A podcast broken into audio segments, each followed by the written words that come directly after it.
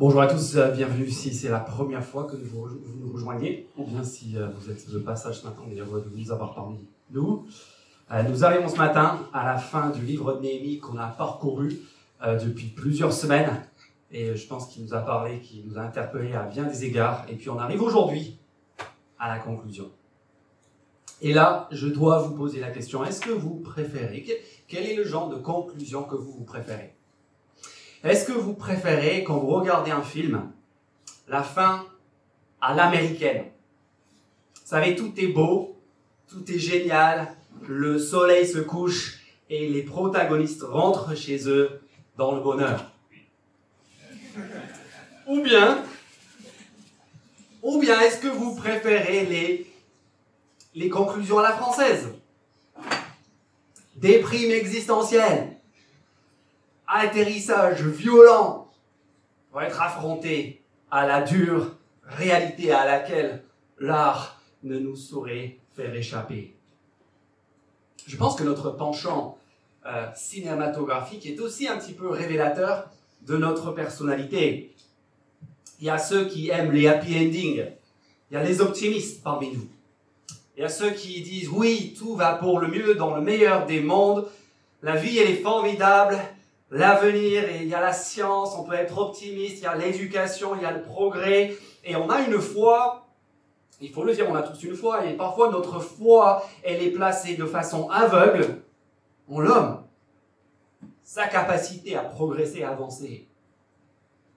Et puis de l'autre côté, de l'autre côté, il y a le fatalisme, qui vient peut-être avec l'âge aussi. Le fatalisme qui peut même virer au cynisme des fois. Oui, tu vas voir. Oui, oui, c'est beau aujourd'hui. Hein. C'était beau la fête sur la muraille au chapitre 12, mais tu vas voir. Tu vas voir, ça va se casser la figure. Tel mouvement, tel réveil, telle personne, tu vas voir, tu vas voir l'envers du décor bientôt. On n'a pas pu faire mieux nous-mêmes. Mais au moins, on aurait eu la satisfaction de voir venir le malheur le jour où il arrivera. La fin du livre de Néhémie c'est une fin de livre assez, euh, assez troublante. Parce qu'en fait, Néhémie nous donne les deux. Il nous donne les deux conclusions. Au chapitre 12, on a vu la semaine passée. On a vu au chapitre 12 le happy ending hollywoodien. Vous vous souvenez, ces, ces deux chœurs qui ont fait le tour de la muraille, des chants de triomphe, les deux orchestres et la procession qui revient au sein de cette Jérusalem rétablie. Et, là, on voit le, le, soleil se coucher et on envoie le générique et puis tout le monde est content. Ça, c'est la fin à l'américaine. Le happy ending. Et en fait, on aurait aimé que ça s'arrête là, non? Je parlais à quelqu'un cette semaine, j'ai dit qui avait lu euh, à, l'avance euh, la fin du livre de Néhémie. J'ai dit, qu'est-ce, qu'est-ce, qu'est-ce que tu en as pensé? Il m'a dit, j'étais un peu déçu. On est tous un peu déçus, n'est-ce pas Quand on lit le chapitre 13, ce qu'on vient de lire là, c'est la fin déprimante à la, française, c'est le relâchement total. Le chapitre 13, c'est quoi? C'est ils vécurent tous longtemps et eurent beaucoup d'enfants. Asdodiens qui violèrent le sabbat et se relâchèrent par rapport à tous les beaux engagements qui avaient été pris au chapitre 10. Euh, si Néhémie nous a appris une chose, c'est que le réveil est génial. C'est que quand Dieu agit, c'est formidable, c'est un sujet de reconnaissance et de réjouissance. On voit ce que Dieu fait dans le livre Néhémie et on a envie de dire à Dieu, bah moi j'aimerais, j'aimerais que tu fasses ça aujourd'hui, maintenant dans ma vie, dans mon église, dans ma ville, dans mon pays. Mais il y a juste un problème. C'est quoi le problème avec le réveil? Bah, Le problème avec le réveil, c'est ce ce que nous voyons ici au chapitre 13. Le problème avec le réveil, c'est que par définition, ça ne dure pas. C'est ça le message du chapitre 13. Par définition, le réveil, il ne dure pas. À un moment donné, la vie continue. Et ce qu'on voit au chapitre 13, c'est que malgré tout ce que Dieu a pu faire de beau et de bien, les défis persistent. Au final, au final, le paradis n'est pas sur terre. Il y a des événements terrestres qui donnent un avant-goût du paradis, mais au final, le paradis en lui-même n'est pas sur terre. Et c'est ce que nous vous apprenons de façon certes un peu brutale ici au chapitre 13. Et si vous êtes tenté, si vous connaissez déjà la Bible, vous savez que tout nous mène vers Jésus. Et si tu es tenté de dire, mais il faut juste attendre 4 siècles, Jésus va venir, et puis tout, tout ira bien, et tout ça, ce sera fini, mais lisez le Nouveau Testament. Lisez les actes des apôtres. Et vous allez voir un réveil fulgurant des villes entières, des régions entières, embrasées par le message de l'évangile, un petit peu comme ce qu'on voit ici en Néhémie. Et qu'est-ce qui se passe? Qu'est-ce qui se passe aussitôt dans le Nouveau Testament? Tout comme Néhémie ici tourne le dos et tout par ben, Paul, l'apôtre Paul, il tourne le dos. Et qu'est-ce qui se passe? Les Galates se sabordent. Les Corinthiens s'égarent. Puis, puis lisez les derniers livres du Nouveau Testament, les, l'Épître aux Hébreux, l'Apocalypse. Et là, on a affaire en fait à des croyants qui, qui franchement, à la fin du premier siècle, quelques décennies juste après la venue de Jésus, sont au bord de l'abandon. Puis on réfléchit à l'histoire. Dites-moi aujourd'hui, que sont devenues les églises né, issu du mouvement de, la réforme, du réveil sous Luther, Luther et sous Calvin? Les églises fondées à leur époque, aujourd'hui, qu'est-ce qu'elles sont devenues? Parler du 18e, du 18e siècle, de John Wesley, de George Whitfield, de, de, de milliers, de millions de personnes transformées euh, euh, par l'évangile. et que sont devenues aujourd'hui, quelques siècles plus tard, les églises issues de ces mouvements-là? Pas être déprimant. Mais tout retombe. Je connais un homme même qui a été à l'origine d'un mouvement assez exceptionnel qui a, transformé des centaines d'églises. Et au moment où ce mouvement a, été, a, commencé à prendre forme, il a dit, si le Seigneur nous fait grâce, on a peut-être 50 ans devant nous. Et ça, c'était au début. Vous imaginez? L'esprit est bien disposé. Mais qu'est-ce que la chair est faible Et donc la question à laquelle nous avons à répondre ce matin, c'est qu'est-ce qu'on fait de tout ça? Qu'est-ce qu'on fait de tout cela? Est-ce qu'il existe une voie entre l'espoir naïf que tout va bien se passer et le cynisme fataliste, comme quoi tout va se casser la figure? Est-ce qu'il y a une alternative à cette polarité la conclusion américaine, la conclusion française? Est-ce qu'on doit choisir entre le chapitre 12 et le chapitre 13 J'aimerais vous suggérer ce matin que si Néhémie nous fait la grâce de ne pas faire de chirurgie esthétique, de chirurgie théologique par rapport à ses mémoires, si Néhémie refuse aujourd'hui de retoucher la photo de sa propre vie, de son propre ministère, c'est parce qu'il veut que nous tenions en tension ces deux réalités. Comme quoi, quand Dieu agit dans une vie, au sein d'un peuple, dans un pays, oui, il y a des progrès Mais oui, en même temps, tant que nous sommes sur cette terre, tant que nous sommes dans la Jérusalem terrestre, les défis persistent. En fait, ce chapitre nous parle de la vie chrétienne normale. Et donc, j'aimerais qu'on conclue ce matin notre série en Néhémie en regardant deux choses. D'abord, on va voir un portrait du peuple. Et ensuite, on va voir un portrait de Néhémie. Et on va voir comment, en fait, les deux servent à nous, euh, à nous rendre attentifs à cette réalité de progrès réel, mais en même temps de défis persistants. Regardons au chapitre 6. D'abord, on va voir le peuple. Euh, verset 6, pardon, du chapitre 13. La chronologie, en fait, ici, dans ce chapitre, n'est pas absolument claire mais en tant que gouverneur de la province de Juda, la province euh, de l'Empire perse, dont Néhémie était donc le gouverneur de Juda. Euh, dans le cas de ses fonctions, Néhémie a dû se rendre auprès du roi de la Perse. Et on ne sait pas combien de fois, il a dû y aller sans doute plusieurs fois, et on n'est pas exactement au clair sur la chronologie, mais on sait au chapitre 1, si vous vous souvenez, on était au 20e année du règne du roi Artaxerxès.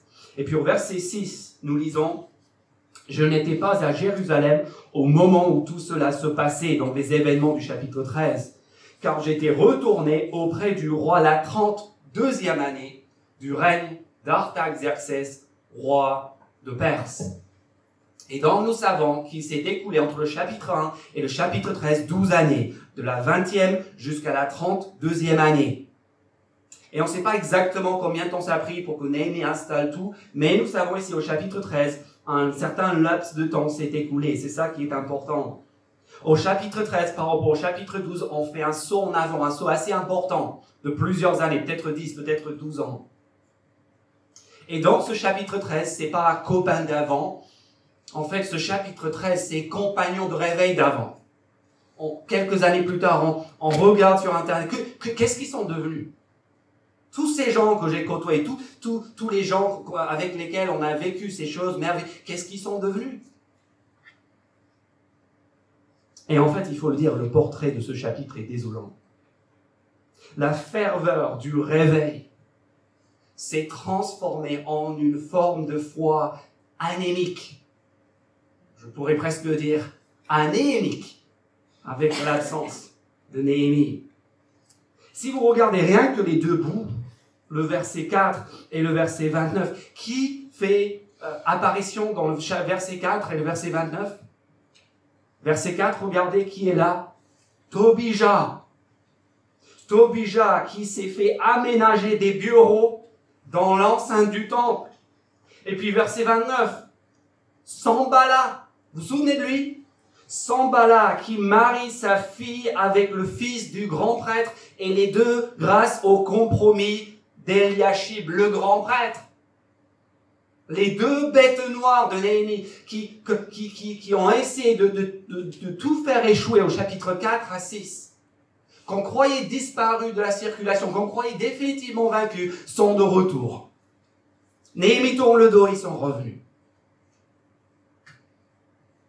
Puis entre les deux, entre le verset 4 et le verset 29 qui encadre ce chapitre, on apprend quoi? On apprend que dans les domaines mêmes où le peuple s'est engagé à changer, à se repentir au chapitre 10, avec serment et avec malédiction, le peuple s'est laissé aller. Le temple est délaissé, versets 4 à 13. Le sabbat violé, versets 15 à 22. Et les mariages mixtes qui se prolifèrent au verset 23 à 28. Et on pourra dire au moins, au moins la Bible ne vend pas du rêve. On n'est pas au monde des bisounours ici. Ceci, la Bible n'est jamais une publicité mensongère qui te dit prends ce produit, prends ce que Dieu t'offre, et puis tu vas te transformer en mannequin et tu n'auras plus aucun problème dans ton existence terrestre. Et peut-être ça, tu l'as besoin d'entendre ce matin. Il y a certainement plusieurs personnes qui ont besoin d'entendre cela ce matin. Parce que peut-être que tu as entendu la semaine passée ces, chants de triomphe et la fête du chapitre 12, et en fait, tu t'es dit au fond de toi, je suis désolé, mais ça, c'est pas ma vie. Moi, ma vie, c'est pas une longue marche triomphale. Moi, ma vie avec Dieu en ce moment, c'est, c'est pas un concert symphonique. Moi, en ce moment, ma vie avec Dieu, c'est une lutte acharnée contre le péché, contre la maladie, contre la tristesse, contre tel ou tel défi. C'est, ma vie, c'est du découragement. Face à des défis qui sont réels. regardons dans le détail ces défis. Verset 4 à 13 d'abord, le temple délaissé. Verset 4. Avant cet événement, le prêtre Eliashib, qui avait reçu la responsabilité des salles de la maison de notre Dieu et qui était un proche de Tobija, avait aménagé une grande pièce pour ce dernier. Euh, on a vu au chapitre 4 à 6 l'opposition frontale de Tobija face au peuple de Dieu a échoué. Mais maintenant, qu'est-ce qu'on voit au chapitre 13 On voit que l'opposition sournoise l'opposition par derrière, l'opposition par l'influence relationnelle fonctionne à merveille. L'ennemi numéro un du peuple de Dieu est devenu un ami, un copain. Il a un bureau installé au cœur même du temple. Et puis, quant au service au temple, regardez ce qui se passait au, verset 10. Néhémie dit au verset 10, j'ai aussi appris que les Lévites, donc ceux qui servaient dans le temple, n'avaient pas reçu leur part et qui s'étaient repliés sur leur terre en particulier les musiciens chargés du service. Et on se pose la question, qu'est-ce qui, qu'est-ce qui s'est passé Qui est fautif? Est-ce que ce sont les musicos pour qui le prix du ministère en centre-ville était trop élevé Qui privilégient donc la qualité de vie à l'extérieur, à la campagne, sur leur terre, sans doute pour l'éducation de leurs enfants? Est-ce que c'est ça le problème? Ou est-ce que c'est plutôt que le peuple a, cessé de les soutenir, que euh, le, le, le, peuple a, a, dû interrompre en fait ses offrandes au mois de juillet pour s'acheter des écrans géants pour regarder la Coupe du Monde et pour, pour, euh, pour s'acheter des, des, des, super vacances au, bord de la mer. En fait, il y a sans doute un peu des deux.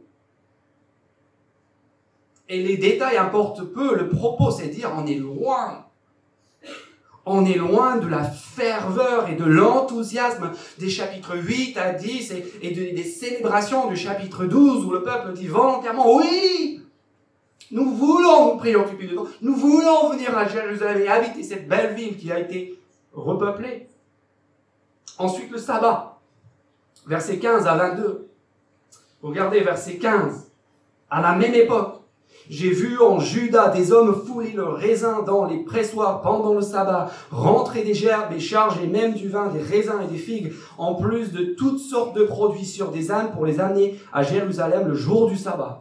Verset 16, il y avait aussi là des Tyriens installés là qui apportaient du poisson ainsi que toutes sortes de marchandises et qui les vendaient aux Judéens et ceux à Jérusalem le jour du sabbat. Vous vous rendez compte? 7 jours sur 7, c'est une marge de profit de 16% en plus. Qu'est-ce que moi je pourrais pas faire avec 16% de salaire en plus, 16% de revenus supplémentaires? Puis pensez à tout le travail que je peux faire. Un jour de plus, 16,6%. Ça, c'est de la marge. Là, il y a moyen de faire quelque chose. Puis si on faisait aussi les courses et le ménage le dimanche. Ce serait pratique, non Ça, c'est libérer du temps par ailleurs. Et, puis en plus, c'est bientôt les soldes, on pourra aller faire des trucs, voilà, faire des soldes en famille, ce sera marrant. En fait, pour nous, quoi, pour eux, c'est difficile de relancer à la possibilité de gagner plus, de faire plus, d'être plus efficace, en rabotant sur le temps qu'on a pour vraiment se poser, le temps qu'on a et dont on a besoin aussi pour sortir un instant de la course folle de l'existence et pour une fois pour réfléchir aux vraies questions, aux bonnes questions. Faut pas qu'on s'arrête, sinon on pourrait peut-être croiser Dieu. Le fait de nous arrêter, le fait de nous arrêter, en fait, c'est une démarche de foi. Quand on renonce à gagner plus, quand on renonce à faire plus, qu'est-ce que nous sommes en train de dire? Nous sommes en train de reconnaître qu'en fait, ce n'est pas nous qui pourvoyons. Ce n'est pas nous qui travaillons. C'est Dieu. Et c'est de lui qu'on dépend. Verset 23 et suivant. Les couples, les mariages ensuite. À la même époque encore, verset 23. Euh, J'ai vu des juifs qui avaient installé chez eux des femmes asdodiennes, ammonites, moabites. Et on entend, déjà leurs objections qu'on est mais, mais tu comprends pas, je l'aime. C'est du sérieux. J'ai jamais rencontré personne comme lui. Il me comble. Mais, si cette relation s'écroule, ma vie, elle n'aura plus de sens. Oui, oui, je sais, il n'est pas au clair avec Dieu. Je, je, sais qu'il ne connaît pas vraiment Dieu, qu'il ne veut pas vraiment le suivre, mais, mais il est vraiment ouvert. Et en plus, je connais quelqu'un, je, je connais euh, euh, l'ami de ma cousine qui une fois, elle est sortie avec un gars qui, qui n'était pas au clair avec Dieu, ils sont mariés, et puis après, il s'est converti en fait. Donc tu, tu vois, ça peut aller.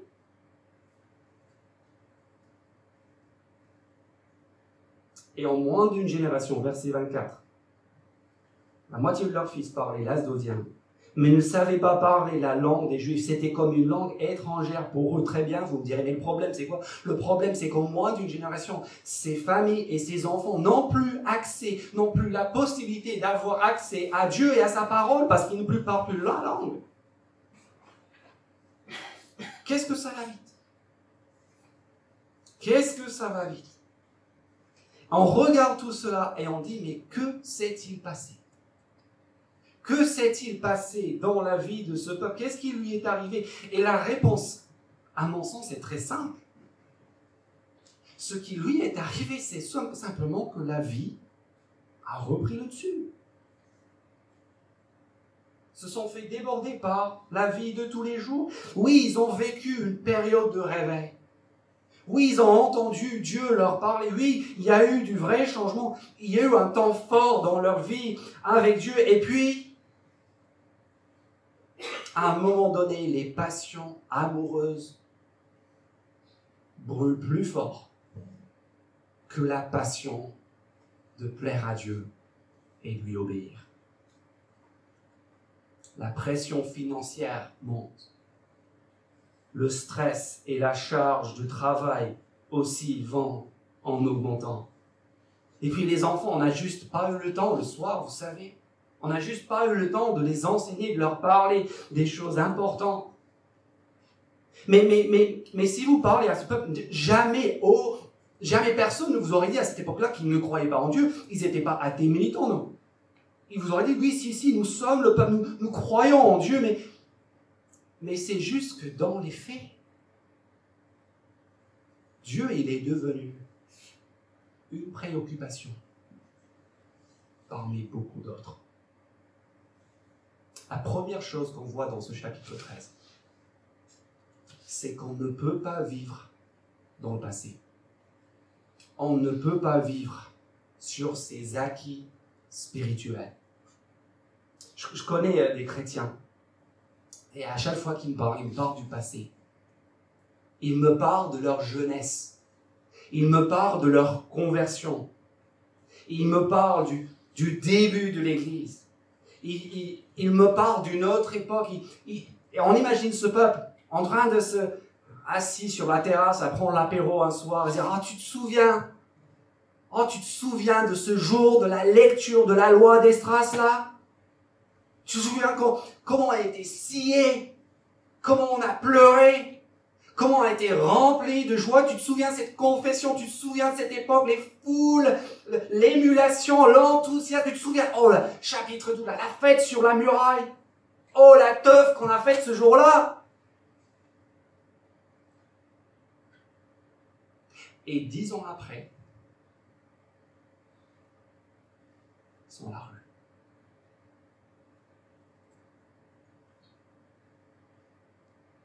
Mes amis, en réfléchissant cette semaine, je me suis dit, puisse Dieu me faire la grâce de ne croiser aucun d'entre vous dans dix ans et de vous trouver complètement à la rue, spirituellement, tout en, en parlant avec nostalgie de l'Église des deux rives de 2018 et de tout, ce que Dieu avait fait dans votre jeunesse. Première chose qu'on apprend dans ce chapitre. Deuxième chose qu'on apprend dans ce chapitre. Est-ce que nous avons remarqué à quel endroit la digue cède? Où est-ce que la digue cède La digue spirituelle cède dans ce chapitre 13. Précisément, sans surprise, dans les domaines les plus sensibles dans les choses auxquelles nos cœurs s'attachent les plus facilement, dans les relations amoureuses, dans les finances et dans l'argent, dans, les questions de vie, de famille.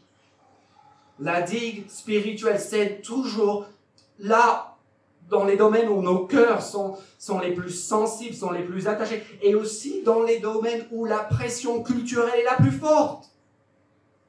Pourquoi est-ce que les gens voulaient se marier avec des Asdodiens à l'époque de Néhémie? Est-ce qu'elles étaient plus belles? Est-ce que c'est juste qu'elles étaient plus nombreuses, il y avait plus de choix parmi les Asdodiennes que parmi les Juifs, les Peut-être. mais c'est surtout, c'est surtout cette pression culturelle.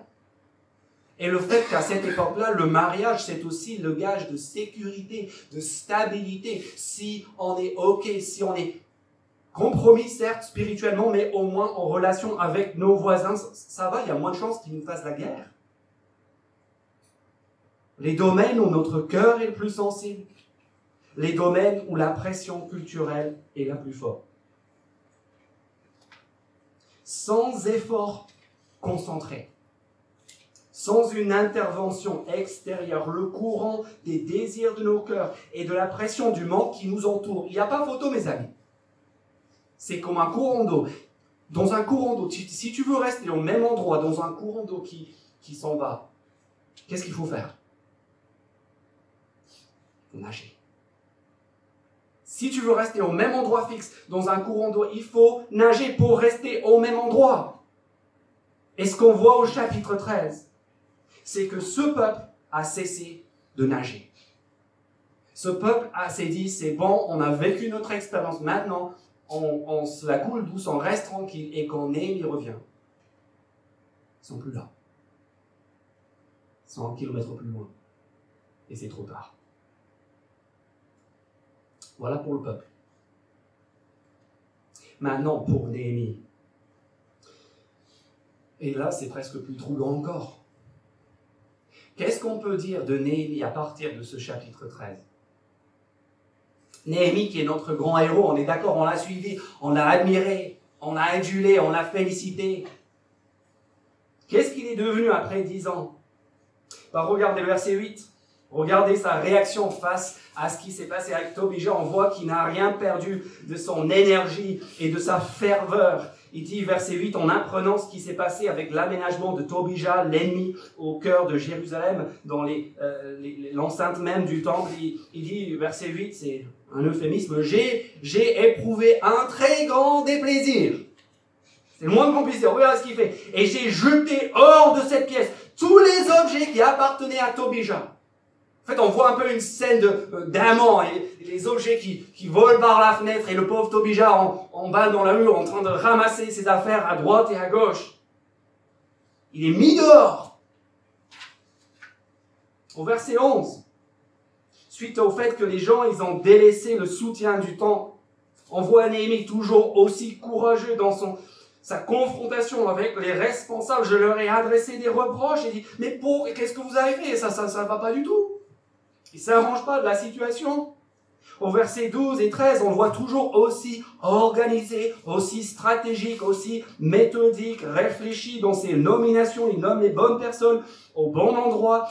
Mais mes amis, au fur et à mesure que le chapitre avance, les verbes s'accumulent. Les interventions se multiplient. Tout le long du chapitre, j'ai j'ai vu, j'ai adressé des reproches, j'ai ordonné, j'ai jeté, j'ai purifié, j'ai réinstallé, j'ai rétabli. Il y a une expression en allemand que j'aimerais vous apprendre. Ma femme est allemande.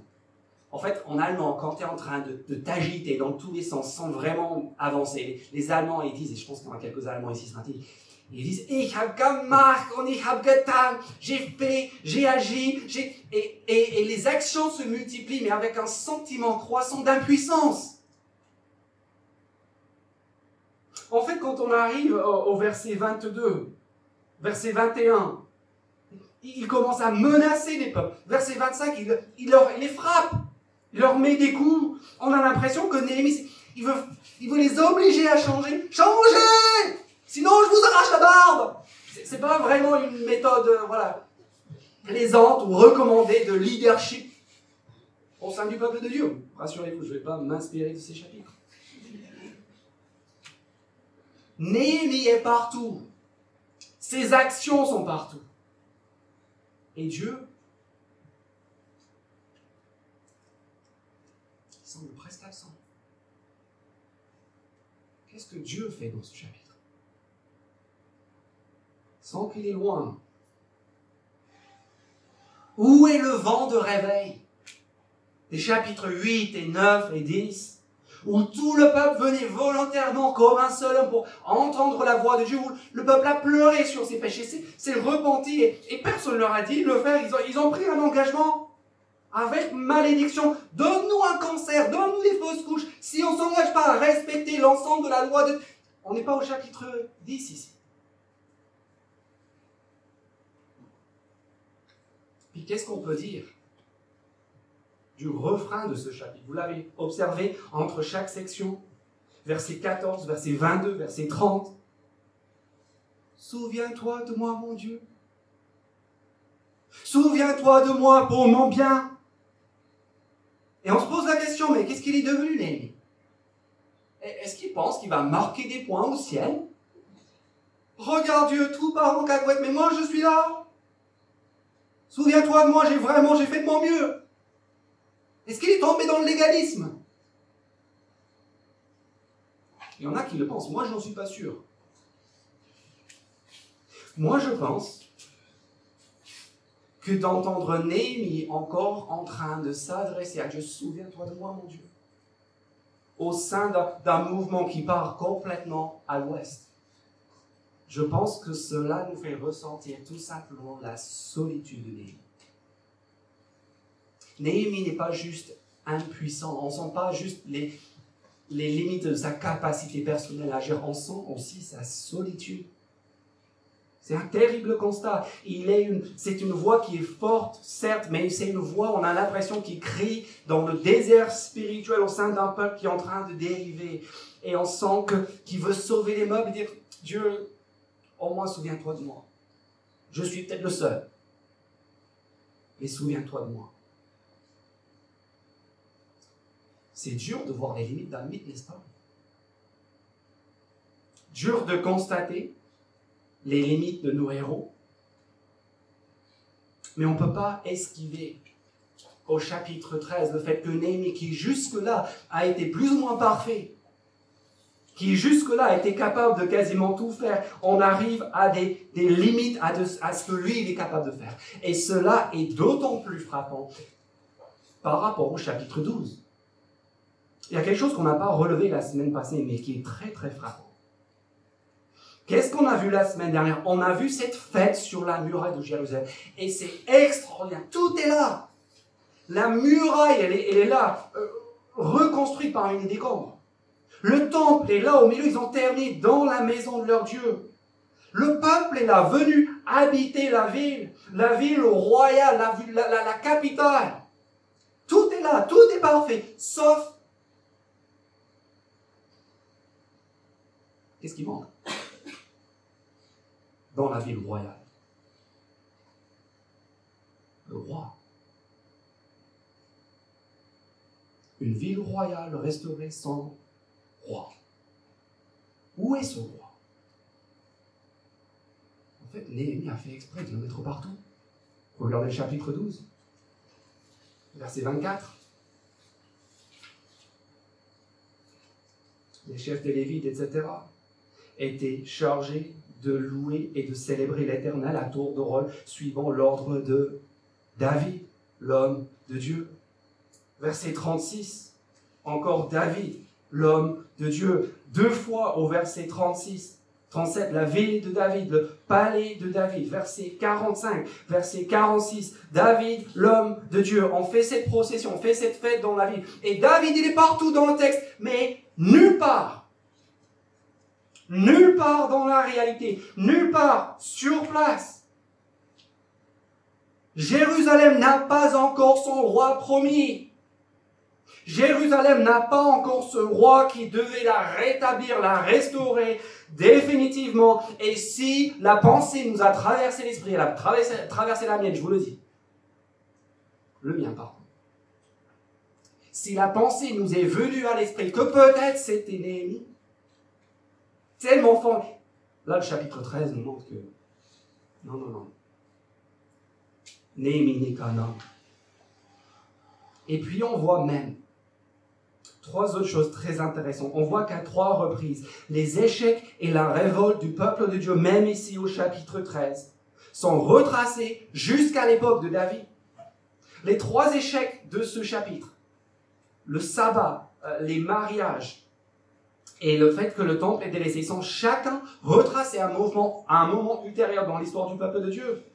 Regardez verset 9, euh, quant au temple délaissé, Tobija s'est installé. Est-ce que vous avez remarqué où Tobija est installé? À la place de quoi Tobija s'est installé? Verset 9, Tobija s'est installé, cette place qui lui est aménagée. C'est la place même où on déposait les ustensiles de la maison de Dieu. Très bien, d'accord, très bien. Les cuillères, les, euh, ustensiles de cuisine, hein, on s'en fiche.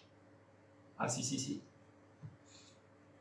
Parce que justement, ce qui a provoqué le retour de l'exil de façon miraculeuse avec Estras au chapitre 1 et verset 7 du livre d'Estras. C'est l'idée que Cyrus, roi de Perse, a eu de rendre les ustensiles qui avaient été confisqués par Nebuchadnezzar, de les rendre au peuple, de, de rendre le patrimoine national aux Juifs.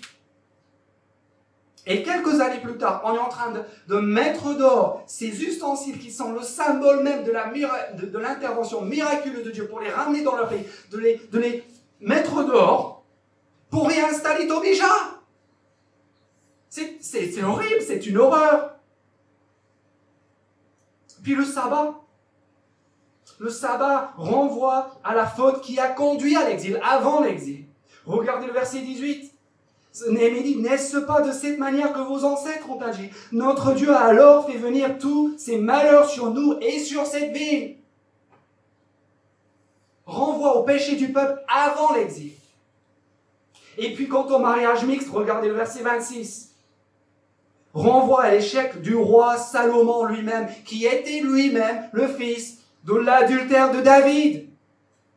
Regardez, Verset 26, n'est-ce pas à cause de cela que Salomon, le roi d'Israël, a péché Aucun roi n'était son pareil. Parmi toutes les nations, il était aimé de son Dieu, et Dieu l'avait établi roi sur tout Israël. Pourtant, même lui, les femmes étrangères l'ont amené à pécher. Qu'est-ce qu'on voit ici? On voit la faute du peuple après l'exil, la faute du peuple qui est la cause de l'exil, la faute du peuple avant l'exil, qui remonte jusqu'à l'époque de David. Qu'est-ce qu'on voit? On a un peuple au cœur incurable, qui pêche et qui pêche et qui pêche, et dont le péché remonte jusqu'au roi David lui-même. Et c'est pour cela que lorsque nous ouvrons le Nouveau Testament quatre siècles plus tard et nous lisons le début de l'évangile de Matthieu et nous lisons Voici la généalogie de Jésus-Christ, fils d'Abraham, fils de David. Jésus-Christ, Jésus roi, Jésus roi, le fils de David qui va venir à Jérusalem.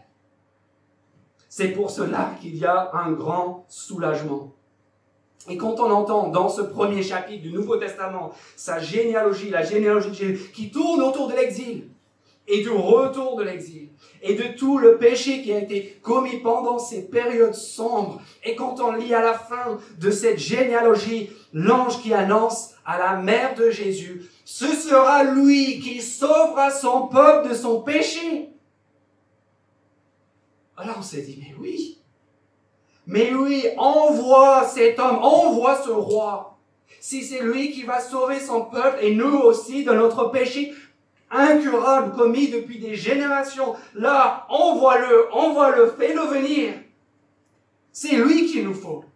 Lui qui sera Emmanuel, Dieu, pas, pas juste un prophète ou un leader en Nantes, mais Dieu avec nous et même on apprend à la fin de l'évangile Matthieu, Dieu en nous, tous les jours. Vous voyez ce à quoi la, fin de Néhémie nous rend sensibles et, et ce fil du David véritable va jusqu'au dernier paragraphe de toute la Bible. Apocalypse chapitre 22 et le verset 16, où après avoir vu la Jérusalem céleste, dans toute sa splendeur, pas la Jérusalem de Néhémie, mais la Jérusalem céleste, où le soleil brillera éternellement, où Dieu lui-même sera au centre des louanges et de l'adoration de son peuple, où l'ensemble du peuple de Dieu se réjouira et sera comblé, nous entendons une voix qui déclare, je suis, je suis le rejetant de David et son descendant. Et celui qui vit ces choses et qui les mis par un cri dit, Amen. Viens Viens Seigneur Jésus. Néhémie. Quel réveil. Quel réveil exceptionnel. Mais surtout, mes amis, quel espoir. Quelle attente future pour la Jérusalem céleste et pour le descendant véritable de David. J'aimerais qu'on se quitte dans cette série avec trois applications. Première application.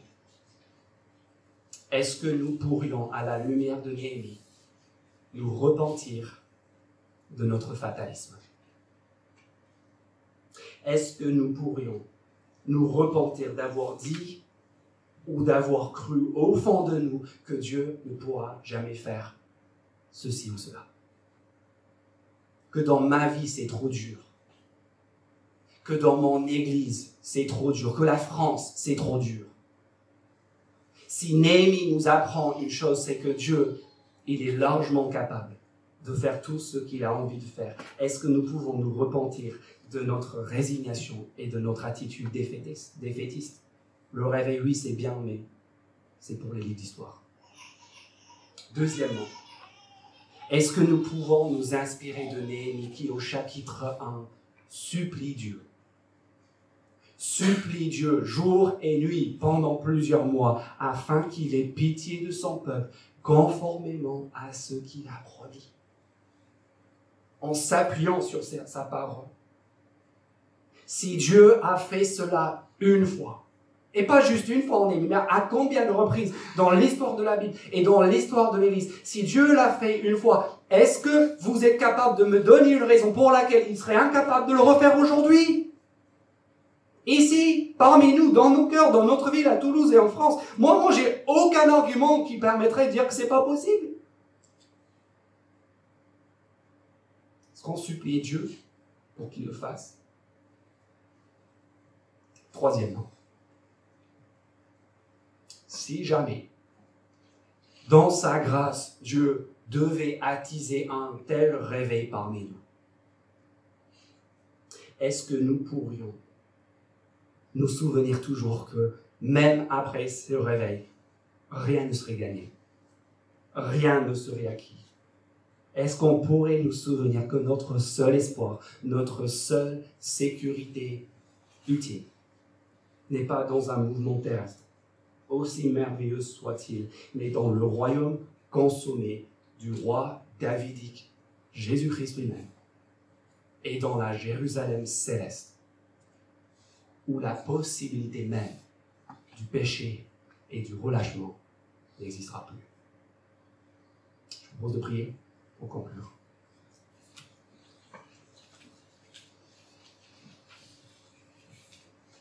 Notre Père, nous te remercions pour ta parole qui nous vivifie, qui nous réjouit, qui nous interpelle, qui nous sort de notre immobilisme, de notre fatalisme en montrant ce qui est possible quand tu agis. Merci pour tout ce qu'on a vu dans ce livre formidable. Ta grâce, ton action imméritée envers un peuple endurci et pécheur, en somme un peuple exactement comme nous.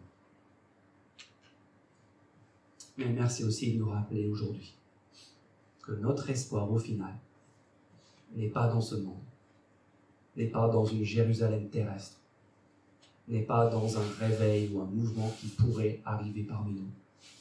Notre espoir, notre sécurité au final, c'est toi, notre roi, qui régnera un jour dans la Jérusalem céleste, où le soleil ne s'éteindra jamais, où la possibilité la présence du mal seront impensables. Nous voulons attendre ce jour avec joie, avec espérance et avec confiance que ton bras n'est pas trop court pour refaire la même chose dans nos vies et dans notre vie aujourd'hui.